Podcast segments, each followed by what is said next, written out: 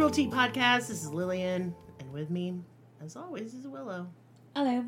Hi. Hi. This is a Patreon episode. Hello, Patreons. Do we call them patrons or Patreons? I think. It's patrons. oh, we're just being.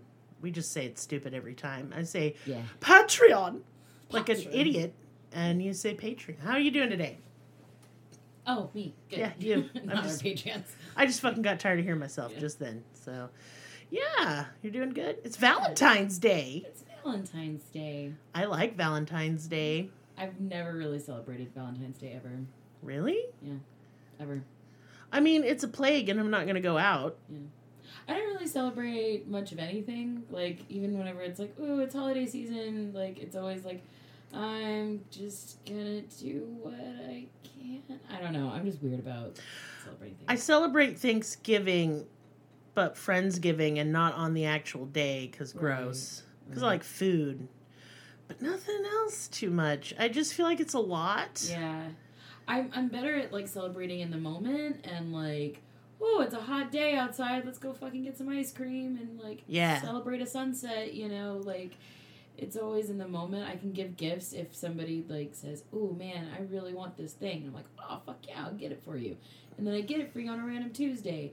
Um, but like with the pressure of It's- holidays, it's a and lot, yeah. birthdays, it's just It's a lot. I don't like it. No, no. Although, hold on. Bless. Yeah. And since I'm going to be editing this podcast, since producer Will is Is celebrating. is celebrating Yes. Valentine's Day with Emma, Yes. their girlfriend, Yes. who is cute. We like. We like. We like. Like, Approve. Stamp approval. Yes. Then uh, that sneeze stays in. Yeah. I'm not That's cutting fine. any. That, Lillian has Yeah. learned how to edit. kinda so she is going to be Lillian podcast. producer. Ki- kinda. Let's put Yeah. that one in there. Will it sound as good as when Will does it? I don't think so. We'll see. But we'll see. I need the practice, so I'm excited. Anyway, what are you covering for us today, Willer? Um, well, it's Valentine's Day, and so I wanted to cover a notorious couple um, that, you know, wasn't like they didn't technically like kill together, so you know, they weren't for the actual podcast Yeah. um theme. But they are like just a notorious couple, and it's Sid and Nancy. Sid and Nancy. Sid and Nancy. And honestly, I I guess it's just because I'm young that I didn't really know too much about Sid and Nancy other than like who like what they looked like, that it was you know had to do with the Sex Pistols. Um, I didn't really know too much about them. Um, but they're like kind of They were like the Kurt and Courtney of the time. I think honestly, after doing the research on this, I think Courtney was kind of like getting getting a lot of inspiration off of uh, Nancy Spun. Absolutely. Mhm. 100%. Absolutely, it's yeah, it's it's very obvious that she like gravitated to her because she was like a style icon at her time. She You know what I absolutely mean? was. And in addition, uh, back in the you know early '90s, it wasn't as long ago. Yes, as it is yes, today, Absolutely, it's so. so. fresh and iconic. Yep. Especially for the underground scene, and so a lot of these things they were the they were the like the forefathers of like underground like punk and then like you know metal and all that. Which is funny because the Sex Pistols suck. they really do. They're It's not so- good. It's so precious. I like went back to listen because I really liked punk whenever I was a teenager because you know angst. But um, I'm an adult now, and so looking back on the music that I used to listen to, I used to really love British punk. I was just really into it for a like the Dead Kennedys for a while. Well, I went back and listened, and it just sounds like they're all like stopped up. They're like, just like, I'm not, I can't breathe out of my nose. Yeah. Pa, pa, pa. It's just, it's so cute. I don't know. They're just a bunch of teenage kids. They're just kids. It's just like a bunch of Wills running Yeah, around being yeah, Will. Yeah. Yeah, it's cute to me. It really is. Super cute. But I do remember, you know, being young and uh, just idolizing this type of mentality and behavior and way of life. I just it looks so freeing and exciting and like it really romanticizes drug use Uh-huh. and and like inflicting wounds on yourself and and you know Being disgusting. being just absolutely revolting just See, really that's really why I couldn't get into punk other than like I liked the Dead Kennedys. yeah Is that I've yeah. always been sort of a fussy person. That's why goth appealed yes because it's Yeah. much cleaner. But I was friends with a lot of gutter punks. Like they were my buds. I was I was definitely a gutter punk for a while. Wow. It was, it was rough. I was homeless, so like what else are you gonna do?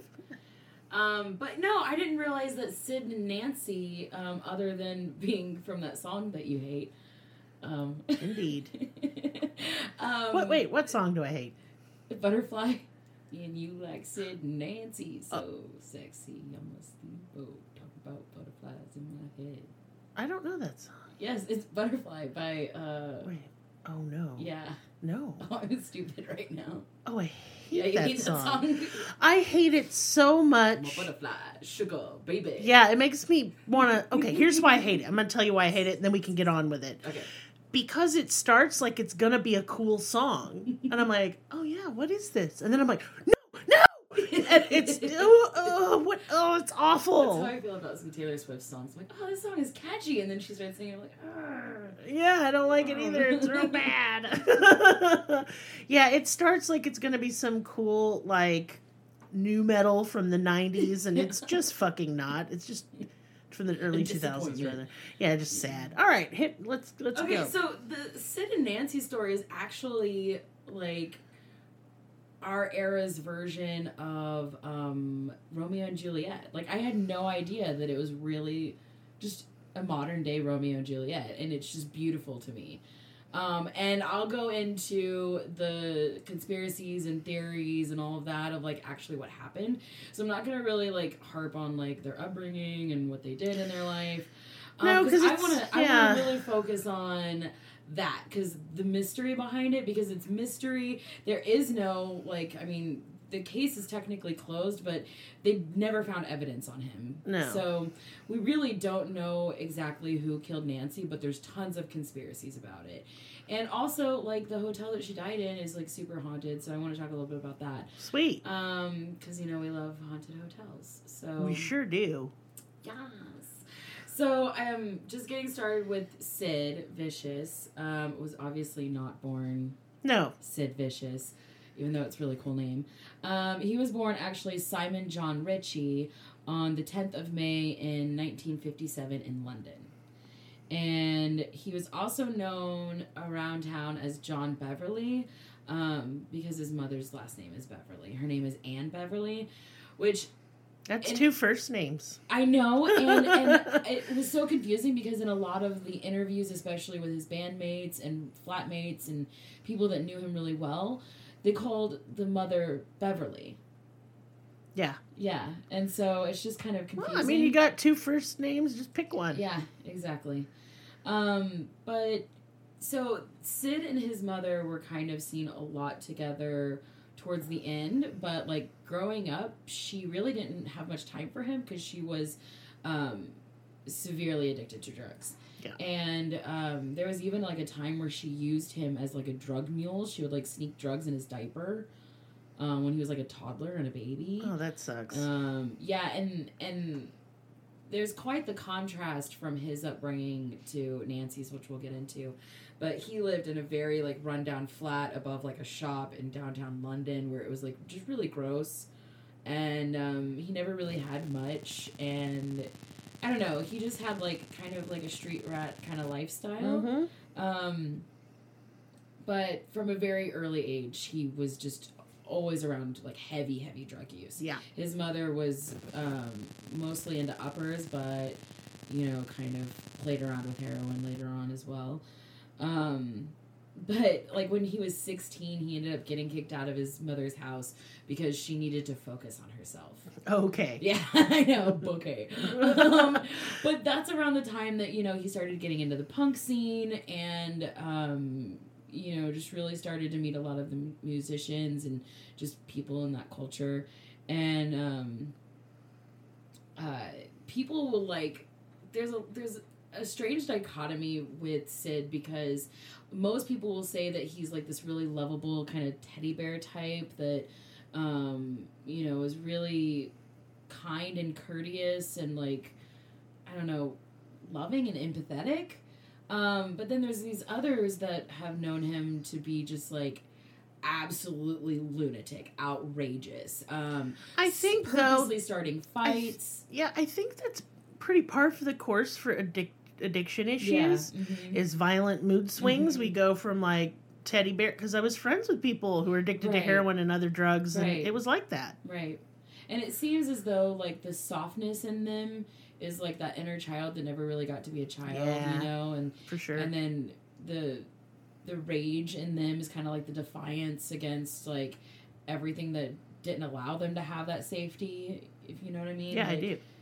I agree with that. It, it definitely feels like a very like angry child temper tantrum type thing. yes. Um, but one of his flatmates later on talked about this in an interview, and um, it was really sad because, like, whenever he was telling the story, he was kind of like looking off, like as if he was like staring off in the distance. Like he was so traumatized by this that he could barely even say the words, and it was really getting to him. Like like years and years later, just talking about it. But he said that one day in their flat when they were living together Sid just like picked up a cat and like made a noose and just hung it, like held it in the air in front of this guy. And he was so scared, like just scared stiff, you know, just like what the fuck am I supposed to do?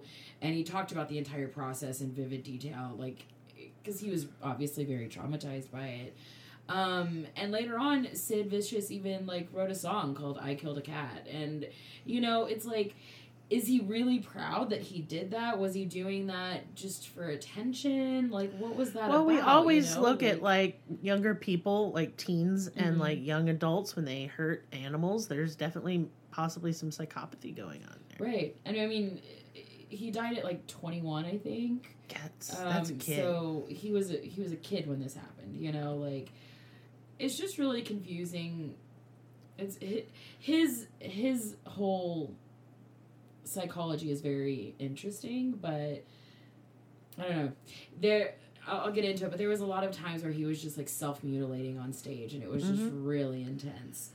Um, really like liked starting fights with people. He actually thought that like starting a fight with a person was like how you end up becoming best friends with them, which honestly I understand that like whole mosh pit mentality. Um yeah, for sure. You know, I had I had a friend that was like really in that scene and like she was known to just like headbutt people like Uh-huh. hello and you know so many people had like scars on their forehead just I had a friend named hi. Will, not Mhm. producer Will, when I I worked at the only goth club in Tulsa. yeah All the punks would come out too, and Mhm. I was pulling in to come to work, and Will threw himself in front of my car, and like broke the windshield and like dented it, and, and, it's like just like a flipped form over. hello yeah, he was yeah. just really happy to see me. yeah yeah he wasn't Yeah. hurt too bad. I mean, he was Yeah. bleeding everywhere, but he wasn't like broken or anything. it's just surface damage Pissed me off so much. I was like, "You just fucked my car, dude." And he was Yeah. like, "Oh, I love you." they really fucking don't care about anything and i it really is freeing to watch like i wish that i could I get the draw.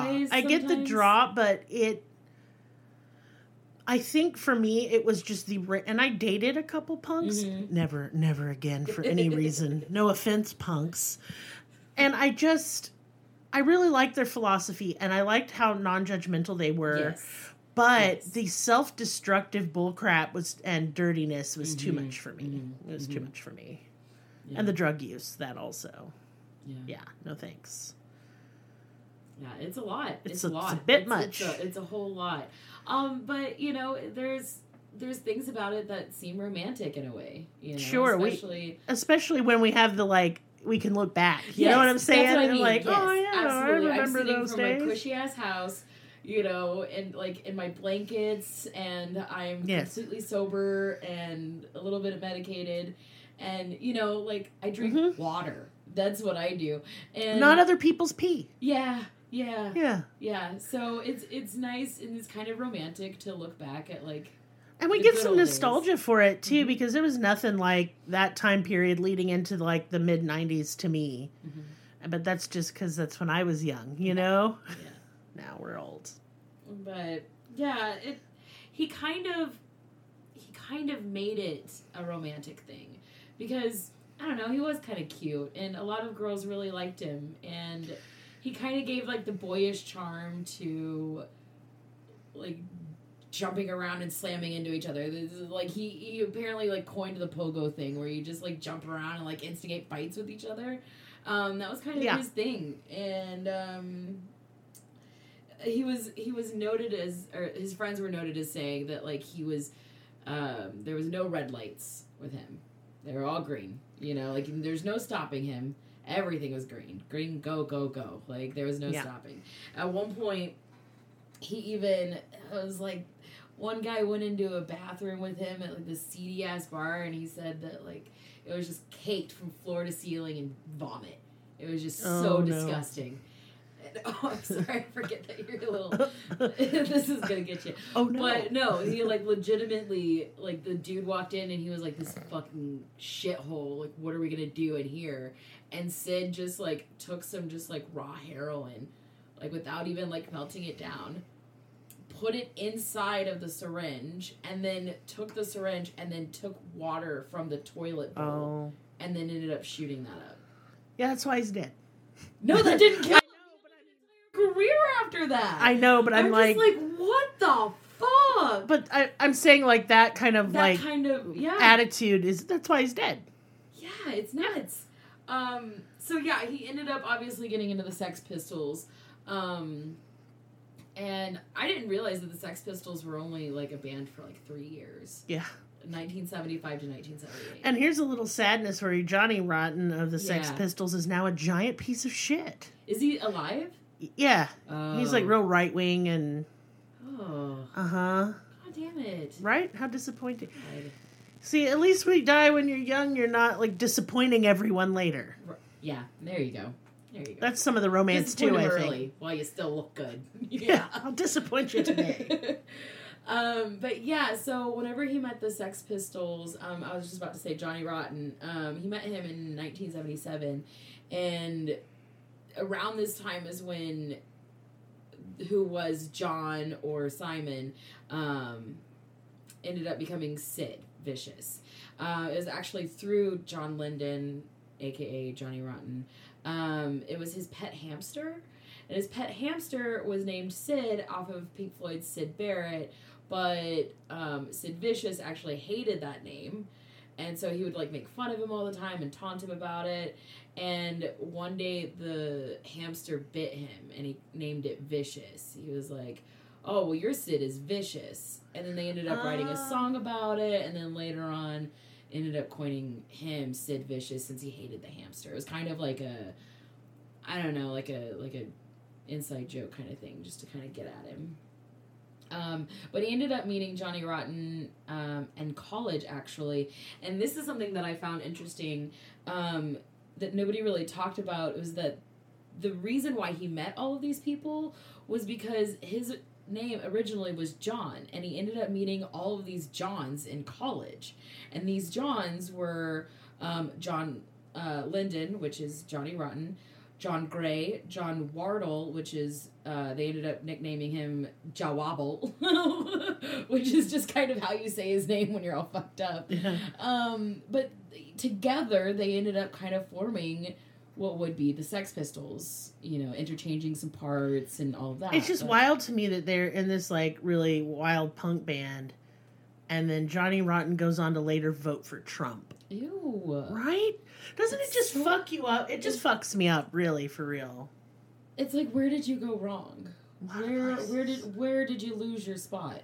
Maybe you know. I wonder if Sid's death impacted him in a way that kind of made him like go far away from the ideals he had in his youth. Maybe. I just, I'm just guessing. I, I don't know. clue. Um, but yeah, so eventually, um, one of like their bassists got into a big tough with everybody and ended up quitting, and so um, Sid Vicious just happened to be there because those were his friends. Like he hung out with them all the time. He was like their number one fan anyway, and he just happened to be at the shows anyway, and everyone liked him. like the whole crowd liked him. The whole crowd went to go see Sid Vicious before he was even in the Sex Pistols. Yeah. You know, they went to go like see what the fuck he was up to because like before he was in even in the band he would like take light bulbs and like cut himself and like bleed all over himself and shit just for fun um which is just when you're marketing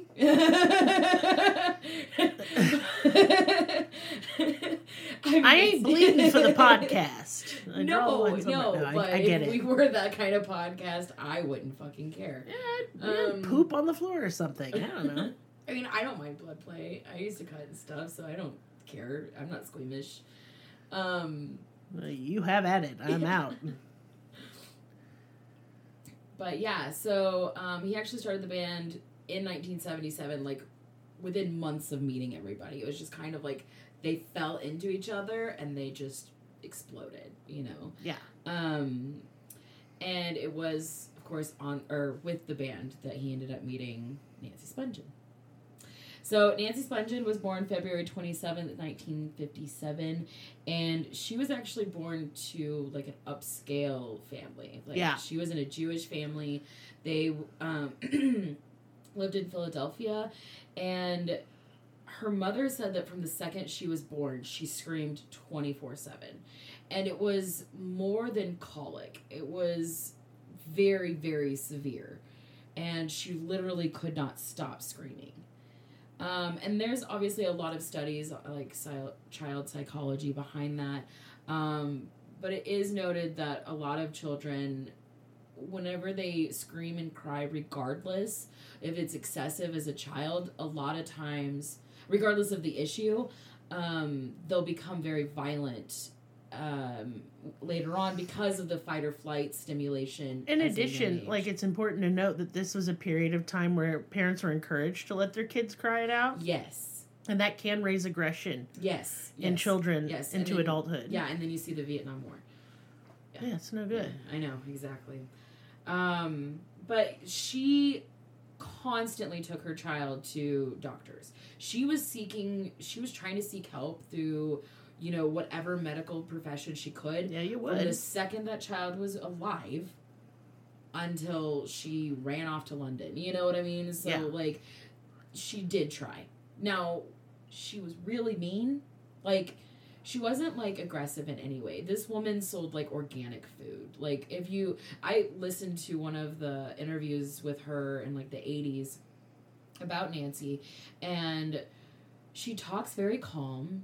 You know, she has a very like well-mannered speech, but you can tell she just kind of talks down about her daughter Oh, that's which again nancy was insane as i mean i, I really should use that word because she really did have a lot of like mental health issues. mental health issues she really did and um so she ended up having like uncontrollable rage absolute uncontrollable she was noted as being like very intelligent like she was like had a relatively good iq um but her rage just overpowered her.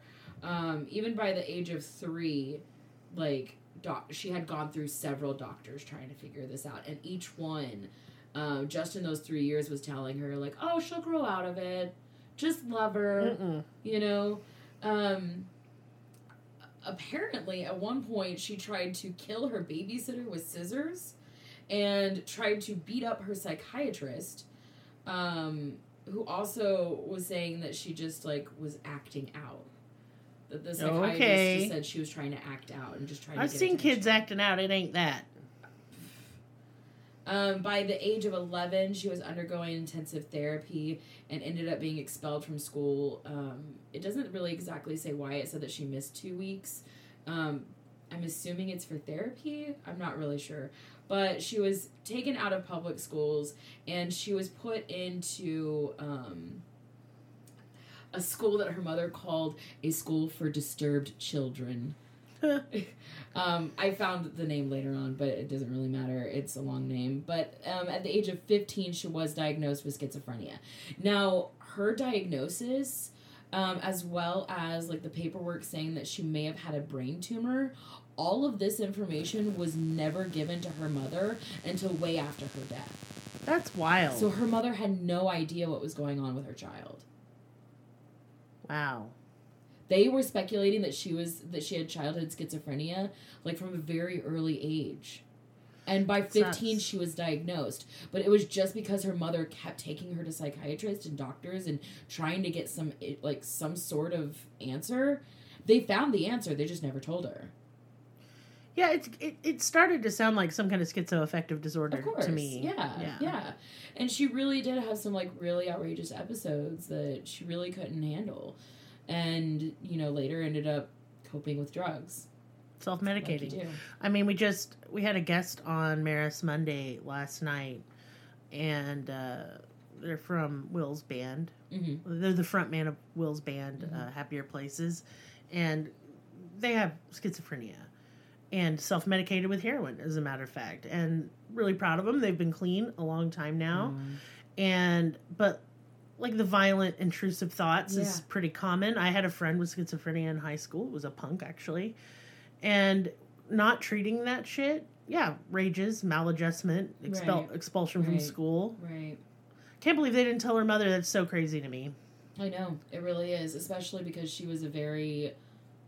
Maybe it was because she was just a very like upstanding citizen, quote unquote. You know, was upper echelon and you know a Who health knows? nut. I don't know.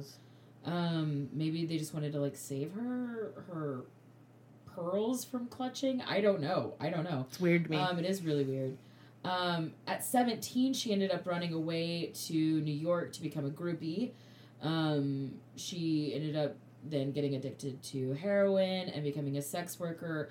Her parents tried to send her to college, like tried to get her into a cleaner environment, quote unquote, um, and moved her to college in Colorado, like in Boulder, Colorado, like a very well-to-do college.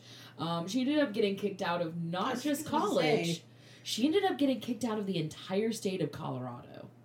the whole state The whole fucking state. damn Which I'm like, props. You know, good job. Good job. You did it. Um Merris is banned from canada for life good job. Again, I say good job. Um, but she ended up getting just like pot charges and like theft charges. So I don't know exactly why, because of those two like petty crimes, she would be, you know, exiled from the state. But she was.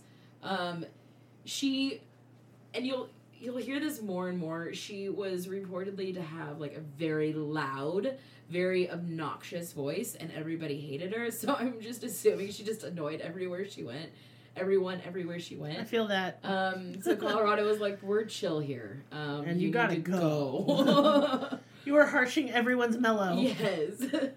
so people described her not just as a groupie, but that there's several tiers of being a groupie.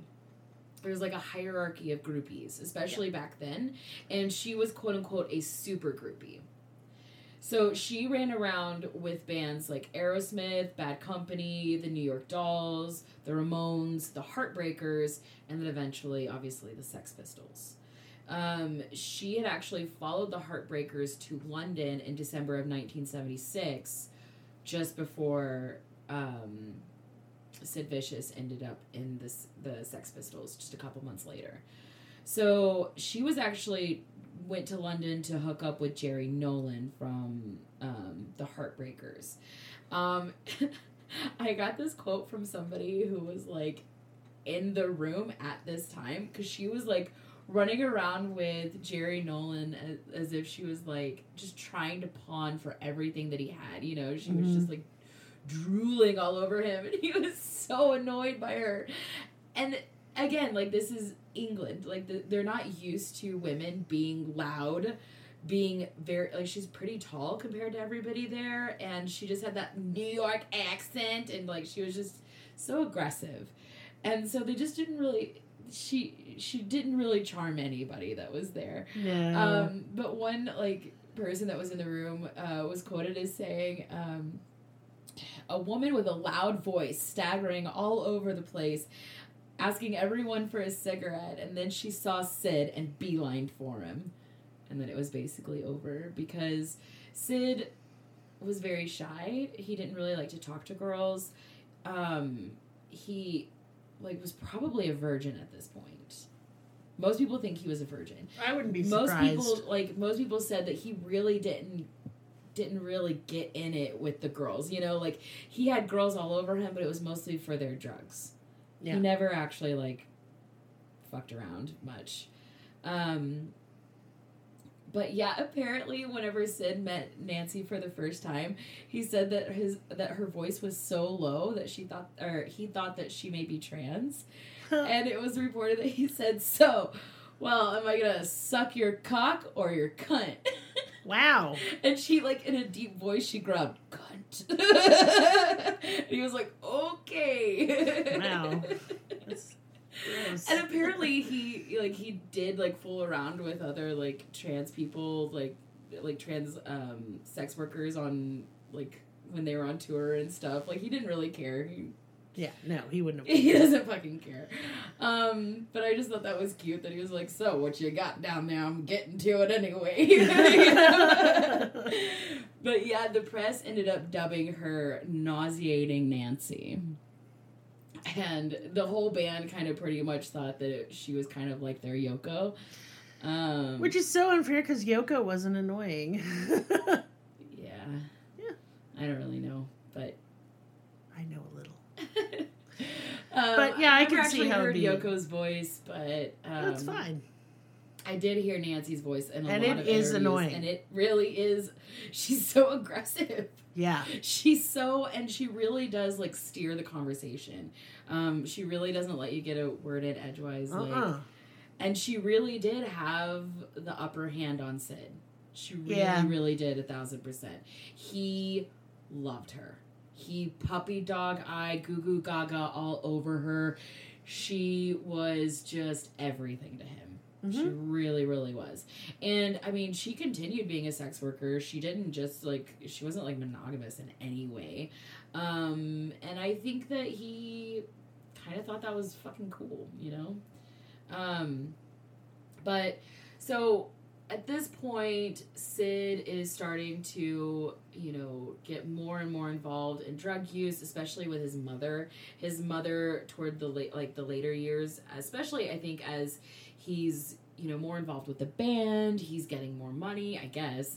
Um, his mother starts kind of being there all the time, and at first it was um, uppers and pills and things like that, but she was kind of into heroin. He was kind of, but not really. But when Nancy came on the scene, that's when heroin kind of just took over their life.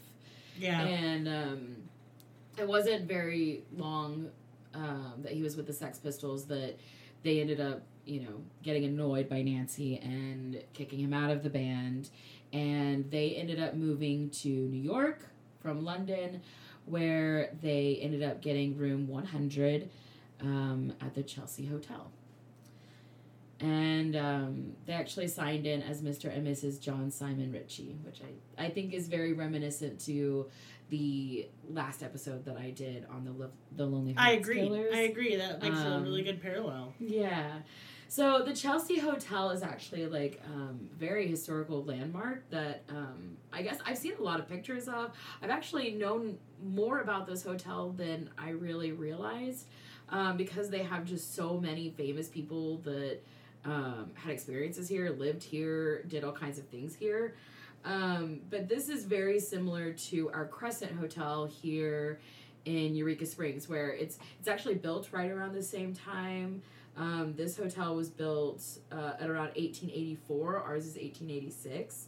Um, but they have 12 floors, up to 250 rooms, and it's described as a Queen Anne revival slash Victorian Gothic um, type ar- architecture, which I think is just like good to note just because it kind of sets the feel because this was once a very ornate and very Yes. artistic and very rich building and then by the time you get to you know the 70s and 80s um the time period that we're in it's like it's decrepit it's disgusting um the first floor of rooms which was the 100s where they were on was considered the heroin Yeah. floor um and and basically you know it was slum palace but kind of emphasis on palace as well because a lot of very famous people went here. A lot of very famous people lived here. Um, uh, author Arthur C. Clarke wrote. Yeah, Yeah, 2001, A Space Odyssey. I know, I knew you the that move. one. No, Oh, no. I thought you liked that one. Oh, no, But you've talked about it. because I hate Oh it. yeah, that's right. Yeah, it was okay. So a lot. I'm just going to take this aside. I'm not going to rant very much, but I will rant minorly to say the 2001: A Space Odyssey can suck my entire butthole. What a boring. Go- there is a period of this film where it is 15 minutes of a bad classical song I don't like, and they're just kind of lazily floating around, and nothing is happening. Fuck that movie. Fuck Stanley Kubrick, and go ahead and fuck Arthur C. Clarke too. Go on. I remember watching it as a kid. I just don't. I don't remember any. Because there's nothing to remember. That they could have condensed that movie into 30 minutes with that sassy gay computer Hal going like, "Can't you let you do that, Dave? Go fuck yourself, Dave." And then the movie's over and it's fine. Why is there a giant space fetus? Fuck this movie. God damn it. Well, it was written at the Chelsea Hotel for some reason. Well, maybe Arthur C. Clarke was, you know, on the heroin. Maybe. I doubt it, but Um, so I'm going to go through a quick list of Okay. all the famous people that I noted. The list is longer, um, but these are just the people that I actually know of. Um, so Jack Kerouac, Allen Ginsberg, Janis Joplin stayed in room 411. Um, Alice Cooper, Patti Smith, Jimi Hendrix, Mark Twain, Tennessee Williams, Madonna. Madonna. Andy Warhol actually shot a film there um, called The Chelsea's Girls in 1966. Um, this is with originally Eddie um, Edie Sedgwick, which I love Edie Sedgwick. Edie Sedgwick lived here, and I didn't realize that this is the hotel that she lived in. So this is the hotel that me. she lived in, and Bob Dylan lived right up the hallway from her. And she actually had a love affair with Bob Dylan, which I hate his music, but I think he's an iconic, whatever, look. I like Um, his writing, but please don't sing ever Oh again, my Bob God. Dylan. Yes. Hey, Bob Dylan, I hate the government. Jesus fucking Christ. So sorry, listeners, but that was terrible. Fucking spot on though. Um, but Wasn't no, just? she ended up getting into like like a scooter accident or like a tiny like motorcycle. It was like a beep beep little tiny thing.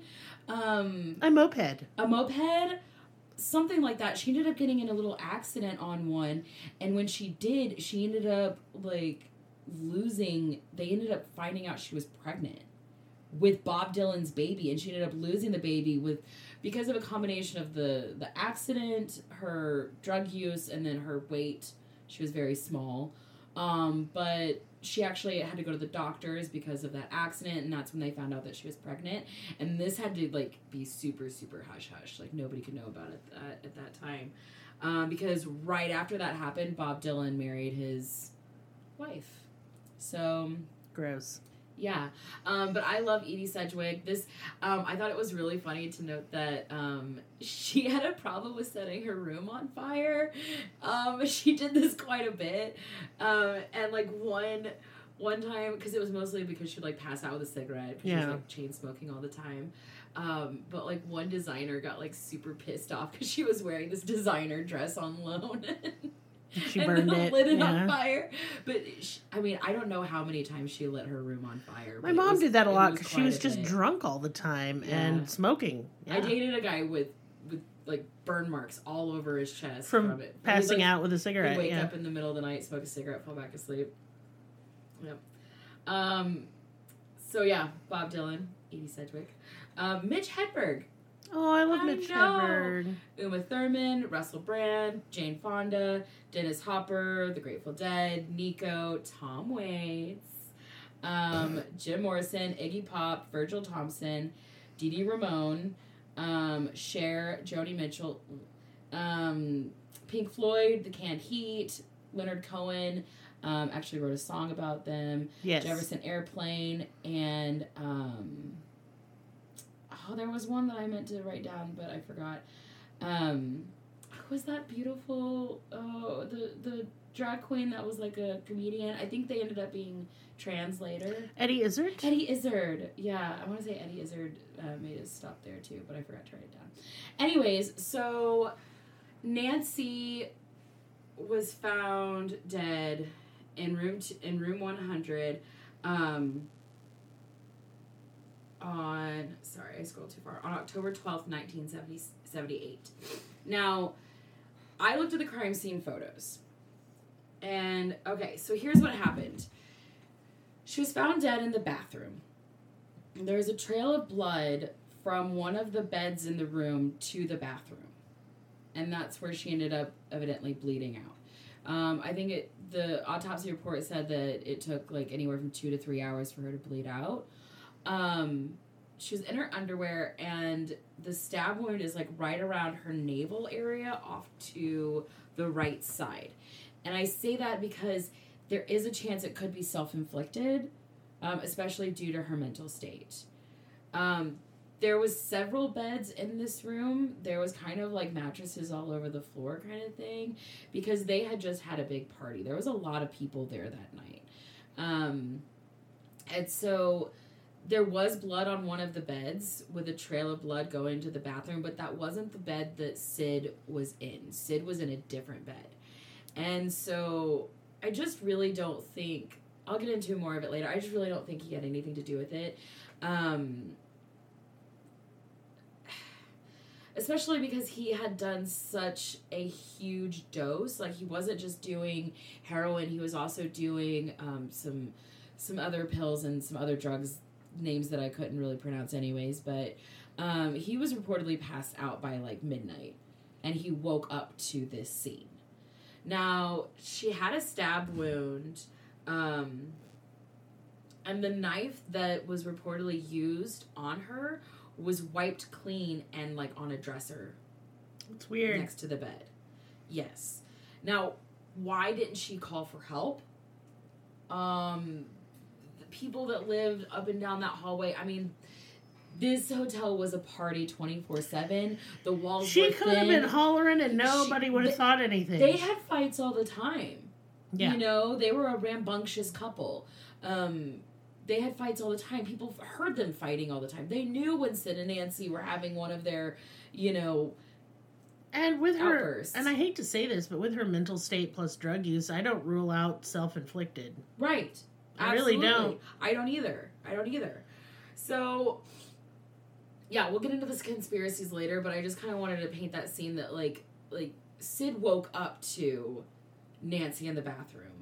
Um, he was later than arrested on scene because I mean it's New York PD, right? Yeah. you know like you don't you have a very cut and dry case at this time because they were even saying that like by eight o'clock that next morning they had already had like 50 homicide cases from the night before to get to And the, and what You people know? don't realize is New York back in the seventies was uh fucking co- cuckoo bananas with the murder Yes, and the crime. yes yes, yes. They had like several serial killers Son in of the area. Sam was right around Yes. there, um, right around that time. Tons of people. And- there's the peep shows. Yes. There's you know They had, like- and trax- sex trafficking. Yeah, really, crime was really, really, really, really bad. They did a crackdown on it in the eighties, Yes. and early Yes. nineties, and then kind of cleaned it up. But it, New York was scary back hmm then. hmm I, I mean, I just saw some videos of just them walking down the street, and I was like, "Holy fuck!" Like, it's a completely different world. It was like a third world country over there during that time. Absolutely. Yeah. Um, but yeah, they, you know, of course, arrested him, um, and he actually got out. Like, he got bailed out pretty soon after. Um, I did want to just like note about um, there was this note that he wrote to Nancy before I get into all of the next things that happened because he, he, you know, he didn't he didn't last too long after her death. Um, but just this like little note that he wrote, he says her pain was just too much to bear because you see, I felt Nancy's pain as though it were my own, even worse. I love her with such passion. Every day is agony without her. I know now it is possible to die from a broken heart. Because whenever you love someone as much as we love each other, they become fundamental fundamental to your existence. And he even goes on to talk about like how she always said that she was going to die before she turned 21. Like she just kind of knew it. And it was something that she said quite a bit, like Mhm. a lot. It's on record. Um, she's written it down. Like it was just, it was like Nancy's slogan basically. She's like, "Hi, I'm Nancy. I'm going to die before I'm 21." You know, like that was just kind of her thing. Yeah. And another thing that was noted a lot in their relationship is that they told everyone that they had a murder suicide pact. Yep. Everyone knew it. They had written it down several times. And so um, that's another one of the conspiracies is that maybe it was kind of like Romeo and Juliet, you know, murder suicide pact gone wrong kind of thing. Um, but on October 22nd, 10 days after um, Nancy's death, Sid Vicious tried to kill himself. He ended up slitting his wrist and uh, with a broken light bulb. Um, he was like quickly taken to the hospital and revived and all of that stuff. But um, then, like, while at the hospital, he tried to jump out of a window. Yep. and and you know he just kept like screaming and shouting. He was having like a complete breakdown. And he was like i just want to be with nancy. I just want to be with nancy. And like the, there's um there's very famous video footage of an interview of him right around this time where you know he's he's very obviously like just trying to put on a good face. Mm-hmm. and they're like what do you what do you want to do now? And he's like i just want to be happy. Like i just want to have fun. And they're like are you having fun now? And he's like fuck no i'm not having any fun. And they're like what do you want to do? And he's like i want to be under the ground. Like i want to be with my girl. Like that's my girl. Like i can't leave her. You know? And Yeah. um everybody believed in like everybody that knew him believed in him so hard that it didn't like nobody knew about this until like decades and decades later. Um but mick jagger actually paid for his attorney. Like they used mick jagger's attorney. Wow. mick jagger paid for everything to get him off and bailed out. Yeah. um, but of course, it was whenever he got bailed out that you know he got released. He ended up getting released actually to his manager, but it was his mother that was there whenever he Mhm. got out. Um, and immediately they were to have you know uh, getting out of jail car- uh, party for Sid. Yeah. And it was that night that Sid Vicious died of a heroin overdose. Now there are um, a lot of conspiracies with that. I'll get back to that in a second. Um, but man, okay, yeah. So he died on February second. So that's that's not very long after. It's just a few months. It really is. Um, cause like in between him going to jail, um, sorry, I'm backtracking. I just forgot to say this. But at, at one point he actually got checked into a drug rehab facility. So he went through detox in a facility and then went to jail. And so whenever he got out, um, He was clean. he was more than clean. Yeah, he was like squeaky, squeaky clean, you know? Like, yeah. So It seems deliberate that the heroin overdose was to kill himself. so To me, anyway. I Right, always so thought that. yeah. So I'm gonna go over the conspiracies. The first conspiracy is that he did it to her. That like as far as like who killed He killed her. yeah. Nancy. First conspiracy is that he killed Nancy. Um, which is obviously how the police ruled it off. But everyone was saying that the knife that killed Nancy was Sid Vicious's knife. The knife that they're talking about is a knife that he got like days prior. Um, I'll I'll post a photo because there's actually a photo of him like hanging out with Nancy like two days before her death with the knife. Yeah. and he's like just pointing it around, like waving it around and shit. Like one of the dudes was even like, "Dude, you know, calm down. You're gonna cut somebody with that." Like he was like holding it up to her throat, just joking around Yeah. and you know everybody's like dude chill Mhm. fucking stop um, but he did it apparently because he had like saw Dee Dee Ramone give a knife to somebody and he was like well that's a cool knife I want one and so he got one and it was a quote unquote 007 knife like a hunting knife but I don't know why it was a 007 but um he, you know he's a teenage boy pretty much i mean he's 21 but he's a boy he's like oh cool knife want it but Yeah. that's not the knife that killed her no. the knife that killed her was a like five inch. It was called a Jaguar Wilderness knife. Um, it was a five inch knife. So I mean that's like pretty long compared to like the little like hunting knife. That he had. Yeah. Yeah, it was stupid. Like that. That was even a suggestion. Absolutely. Now there is the conspiracy that Nancy did it. Oh, and I also wanted to go back and just say that like there isn't a complete timeline of people that had eyes on Sid and knew exactly when he passed out and exactly when he woke up. Yeah. Like I always thought that if he did do it, it was an accident, yeah. and if she did, and but it was more likely that she did it to herself. Well, and something that I didn't I didn't even put in the notes because it was just something I heard really fleeting, but I feel like now it's relevant. Um they said that whenever he woke up, he like thought that she was still breathing and he saw her on the bathroom floor and was just like, "All right, I'm going to go down to the methadone clinic." And like went down to the methadone clinic like up the road at like six o'clock in the morning and came back and checked on her again. So that's a little fishy to me. It is fishy to me. It's pretty fucking fishy.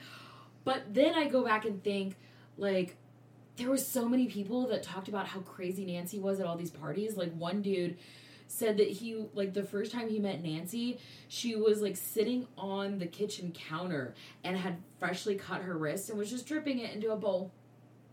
Oh well, You know, like, these things are so normal that, like, to them, I could understand that, oh, she just cut herself. Because it does. It looks like she just cut herself. It looks like a slit. It doesn't look like a full on gash. And so maybe he just thought that, like, oh, she just got into a little rough housing last night and she's just passed out from the drugs. or he's just like out of his mind on heroin. Or that, yeah. You know, Absolutely. people aren't rational when they're struggling with addiction like that. Right. And y'all, this is, I promise you, nobody listening to this has done as much drugs as Sid Vicious, Absolutely not. including No. myself, and I've done a lot of fucking drugs. Yeah. Yeah. So, and then the conspiracy that she did it, um, there was a lot of talk about, um, you know, the whole murder suicide pact that maybe she thought that he had OD'd. Because I know that he at least came close to it that night.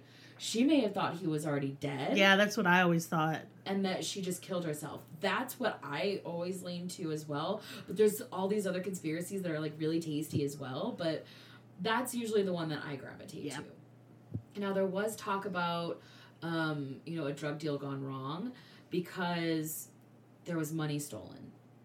She had been waving around money all night long. Like there was a huge party that night. And there was a lot of people in and out of that apartment. Like I said, there was several beds on the floor because there was like tons of people there that Yeah. night. Um so they had like several thousand dollars, which obviously back then was a lot more money. Mhm. Um, but they had several thousand dollars in cash because they strictly only took cash and would not keep stuff in a bank. And so it was all gone, like all of it. Yeah, someone stole it. Yes. Now, and that'll come back into play here in a second. But um so there's also speculation, conspiracy that his mother did it. Now, his mother was the one that bought him. At least we know for sure his mother bought him heroin that he took whenever he first got out of jail. That heroin ended up being like bunk to him. Um, he didn't like it. He got like super pissed. He was like, "What the fuck is this shit? Like, I'm not getting off on this." And so they had someone else go get something from a different source. Now, this other source, nobody knows their name. Some people say it's a woman, but this heroin that they got from her was tested at 99% pure. That's crazy. Street heroin is about 20 to 30% pure. So no matter what, like another dude that was at that party that night that took the exact same heroin that Sid Vicious had taken that killed him, um, he he said that he OD'd that night. Yeah, you But would. he lived because he he he had you know he'd been using. He was an active user. Um, because he was clean, that's why it OD'd him. Exactly, exactly. Um, and yeah, I mean, like one of my a really old, very wonderful friend of mine. Um, they actually had to pull the plug on him today because he didn't have Narcan at the time of his overdose because he had gotten clean and sober And then um, he used for again. like several months. Yeah, and then he used again, and um, and he's gone. That sucks. So and that and that's just that's what fucking happens. yeah, you know? it does every That's time. what It happened to happens. one Your of my body friends goes into too. fucking shock yeah, you know? And like it's textbook. It's textbook and sid lived it. But the thing is that there's a lot of suspicion behind the 99% pure. Because there's also if you look into janis joplin's death which i used to be really obsessed with that case as well. She didn't she get a hold of some really pure heroin as well? 99% pure from a different source that she had never gotten it from and she had just tried to get clean. Yeah, and she was just about to make a new album so would so was sid like it's just fucking it's really doo doo doo doo you know what I mean? yeah, i it's mean weird. yeah it's really fucking interesting so one of the theories is that the cia did it I don't buy that. I know, and I I only included it because somebody was like, so along with all of these like QAnon conspiracies, here's this conspiracy, um, which obviously I don't believe in. But no, that's silly. um, they they say the theory says is that the CIA was concerned that the anarchist nature of punk, um, like just needed like they they wanted to attack the entire movement and they kind of wanted to like discredit the movement and because they were trying to I mean they were I mean, you know, it could be po- plausible. They've done crazier things. right I'll leave. I'll Right. leave it as maybe. right Maybe they killed him, but I don't think they killed Nancy. What they think is that the CIA planted this woman to sell Sid's mom the heroin. That may be possible. I don't believe that they killed Nancy, though. No, no, not at all. No, I think Not Nancy killed herself on accident. Um, there is also a suspicion that a random, a random person, an intruder, or like it was a drug deal gone bad. Now, I a lot of people lean on this one because. Like I said, it was a heavy traffic area. There was a lot of hustle and bustle. A lot of people talked about a man named Michael or Mike um, that was seen leaving the hotel room with her purple scrunchie. Hmm. It was very like a very particular purple scrunchie. Now this man was later identified as one of their best friends, somebody that hung around them quite often, a man by the name of Rockets Redglare, aka Michael Morra. Now Rockets Redglare, that Red Glare is like one word, his last Mhm. name. Um, Rockets Redglare is, I guess, a comedian now, um, but he was actually really, really heavy in the scene, and um, you know, helped them get drugs in and out as well. Yeah. Um, and he was there that night. He he was there, and he was there at a lot of parties. But like years later, um, he ended up dying. I think in two thousand one. Um, but even years later, he would boast to people saying that he had the stolen cash from that night with Nancy's blood on it. Um, and he would take out the scrunchie and show people that he had Nancy Spungen's scrunchie. Yeah, that's pretty suspicious. It is. But there are a lot of cases like this, and a lot of his close friends actually say that he is like just a ridiculous liar and a ridiculous. I was fixing to say it also sounds like it might be that he's full of shit. Absolutely, absolutely. So yeah, there's. I mean, there is so much speculation here. You Yeah. know, um, I a thousand percent do not think that Sid did it. Um, in his pocket, he had a suicide note whenever he died, and I'll link that too. Um, but it was basically saying that you know he wanted to go be with his love, and the saddest part of this entire story is that you know in the suicide note he says like how he wants to be dressed when he's buried, and that he wants to be buried next to Nancy, to the love his, of his life. Yeah, I And never they really- Never, they never buried him next to Nancy, No. and I find that really heartbreaking Sad. because regardless of how like tumultuous and like how They both fucked each other up. they I- loved each other so much. They, They did, really but I mean, they were both really toxic for each other at the same time. Absolutely. And I just think that they were two really drug addicted people, and ultimately they killed themselves. And I know that seems really. I mean, Nancy was clearly a victim either Yeah. of herself or someone else, but had she not been into drugs that hard, had she not had psychiatric problems, again, we go back to what resources are there for people with mental health, health and addiction issues? There are none. And that is why I am so angry today. I feel you. That is why. Because I have so many friends that could have had a life. Me that too. could have lived. I've lost friends to suicide and Mhm. drug addiction, Absolutely. and more than I. I don't want to talk about it because I Right. get upset, and I mean I could be easily right in that boat with suicide for sure. Absolutely. I didn't struggle with addiction. I'm lucky. I did. I definitely struggled with addiction. I struggled with suicide. I struggled with, you know, all kinds of things. I'm So still struggling. self-destructive. I I'm was still such struggling. a self-destructive Yeah. person. Um, I would sleep, you know, in the back of like pickup trucks and abandoned parking lots. You know, I would sleep underneath bridges. I slept behind a fucking trash, like a like a dumpster. Um, Oh, I've done in like frigid, freezing, cold weather. Slept in my Um, car. I slept in people I didn't know's house. Yeah, I slept in strangers' backyards. Yeah. I mean, I was not I on a never, good path. I never did heroin, but I did do. I did. I did do heroin. Did Um, I snorted Fuck it, and I didn't like it. Yeah. But I just don't have a particularly addictive personality, which is good, or I'd be dead.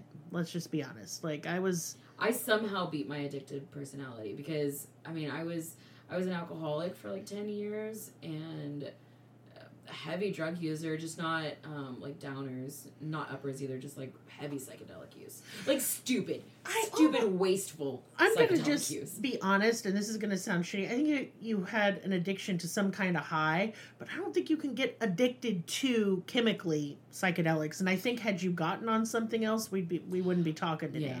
We Yeah. just wouldn't. Molly. I had a really bad addiction. to Molly which, is addictive, though. which is is like very very close to amphetamines. it really is Very close Yeah. to amphetamines. They hold hands. They're like a, a Which sucks of a because it's molecule such a good treatment for uh, depression Yeah. and trauma Yeah, and PTSD. that's why I smoke weed and drink coffee and lots of water. Mm-hmm. Lots of water.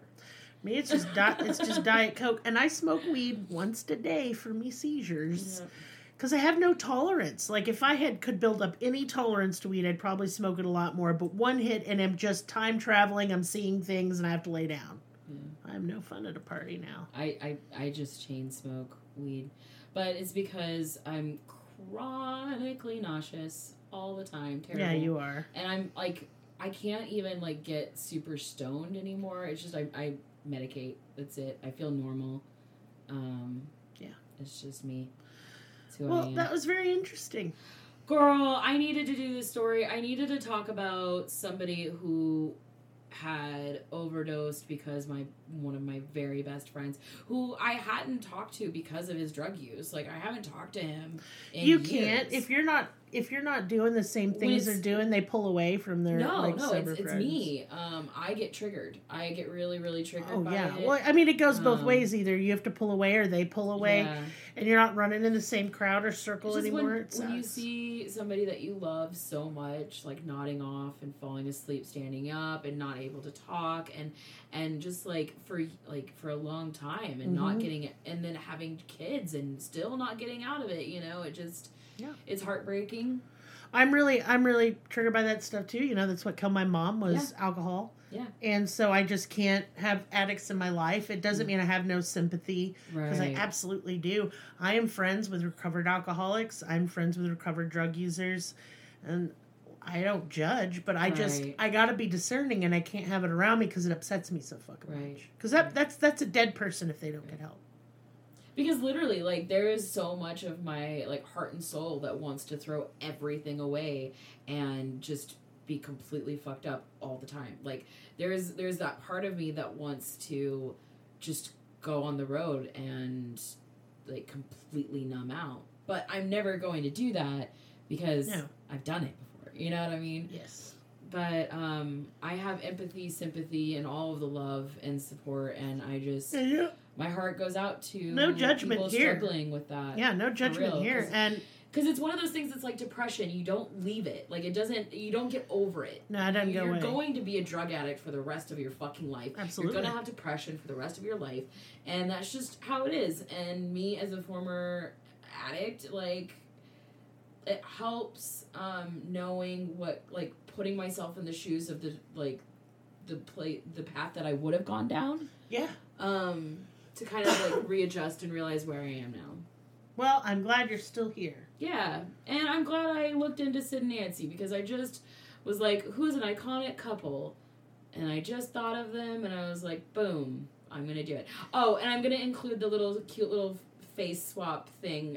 Me and Travis with our face That was swap ridiculous. Travis was always told that he looked like Sid Vicious growing up. God, I'm gonna post a photo when he was a teenager. Maybe. He looked exactly like Sid Vicious, but Native American. But it's the hair, and he, It's had no idea hair. who it was. He had No. no idea who people were talking about. He was just like, okay, whatever, fuck off. Um, but yeah, I'm gonna include some of those other pictures in that stupid little. Well, video. happy Valentine's Day, patrons. Happy Valentine's Day. You know, um, I'm just going to say this. You could, if you're single and sad, I totally empathize. For 34 years of my life, I had no Valentine. Mm-hmm. And it would make me a little sad because I really love the holidays sincerely. I think it's cute. No, I don't. Listen, I'm just saying it right now. I don't care about the fucking origins. I don't Right. care. I give no fucks. I know it came from Lupercalia. I am not gonna dress like a werewolf and hump in my house in front of everybody and get really drunk. That doesn't sound like fun to me. But whatever you celebrate or don't celebrate, don't pee on somebody's parade. Just don't do it. Let me enjoy my heart shaped things. And the pink and the frilly and the love and the smooch. And the smooch. And the smooch. Smooch. Just let me have it. have a smooch. I'm gonna have it because I've earned it. You're a smooch. Ugh. Y'all don't know me, uh, but man, my life before meeting Merris was a shit show, and everyone I dated was a garbage person. So I, I earned to have a Valentine. Damn it, and I'm gonna enjoy it. Because people who hate Valentines are just like over enthusiastic atheists and new vegans. they just can't wait to tell you. I hate God's not real and I won't eat aminals. And I'm like, okay, cool. I don't care. I just, uh, I don't ever want to yuck somebody's yum unless what they're doing is harmful, racist, or misogynist. Don't yuck my yum. Don't do it. Well, that should be a shirt. It probably is. I took it from some like old lady that said it a long time ago. Don't yuck my yum. That's cute. It is cute. I like it. It's cute. It's cute. It's cuter than dying in your underpants by a toilet in a dirty bathroom floor. Girl, I just don't understand why she sat there though. That's, that's why I think she killed herself. Yeah. Or she was so fucked up she didn't notice. Or because it was very common whenever you're trying to kill yourself that you run water to like bleed out faster. Yeah. Um, maybe she was trying to get to the water and just passed out. Or maybe she just wanted to be in a spot that was easier to mop up. Because see, if Sid did it, he would he would have been by her. You know what I mean? Like Yeah. And I know he had his blood on her, but that's because he picked her up. he there was four places that his fingerprints were in that hotel, and ain't none of them near her. No. They picked up like sixty finger like in individual fingerprints. Yeah. No, I, I, I always thought it was either an accident, like he was fooling around with his stupid knife and she like fell on it, staggered off into the bathroom and died. It looks self inflicted as fuck. It looks self inflicted. as also, like, where's the knife if it was self inflicted? They never found it, did they? No, it was wiped off, wiped clean. Oh, that's right, and set up on a, and set up on a thing. So, did she? Did she do it, and then some scavengers came in afterwards? No, I think it. I think Where maybe did the she. money go? I think okay. So here's my theory before we go. I think Yeah. the money got stolen first. Right. I think she thought Sid OD'd. She was Mm-hmm. depressed because there's not any money. She can't kill herself with drugs because the money's gone. Well, the money had to have been gone within a certain time period because it was Yeah. seen around midnight. Yeah. So there's also a lot of ideas that like maybe that Michael guy, um, Rockets Redglare, came in to steal and like got mad about some drugs or something. I just don't took think- her money and then she was like, I'm Here's why: is I, I know a little about this case because it was of some interest to me in my youth, but she didn't really have any defensive wounds at all. right at all. So either so, yeah, I don't buy murder on her. I buy I believe it was suicide. and it was off to the side. It was right where you would go, like to, to stab yourself. Yeah, yeah. exactly. I think she plunged it in, pulled it out, wiped it off, set it up because who knows what she was thinking. Right. She was crazy. No offense to her or anything, but she wasn't well. Yeah. So that's my theory, and I'm gonna go now. and enjoy the a non-murdery, stabby Valentine's Day. Hmm. That's well, some kind of stabby, but not with not that kind. The fun Ew, kind. Gross. Yeah, Bye. Ew. Bye.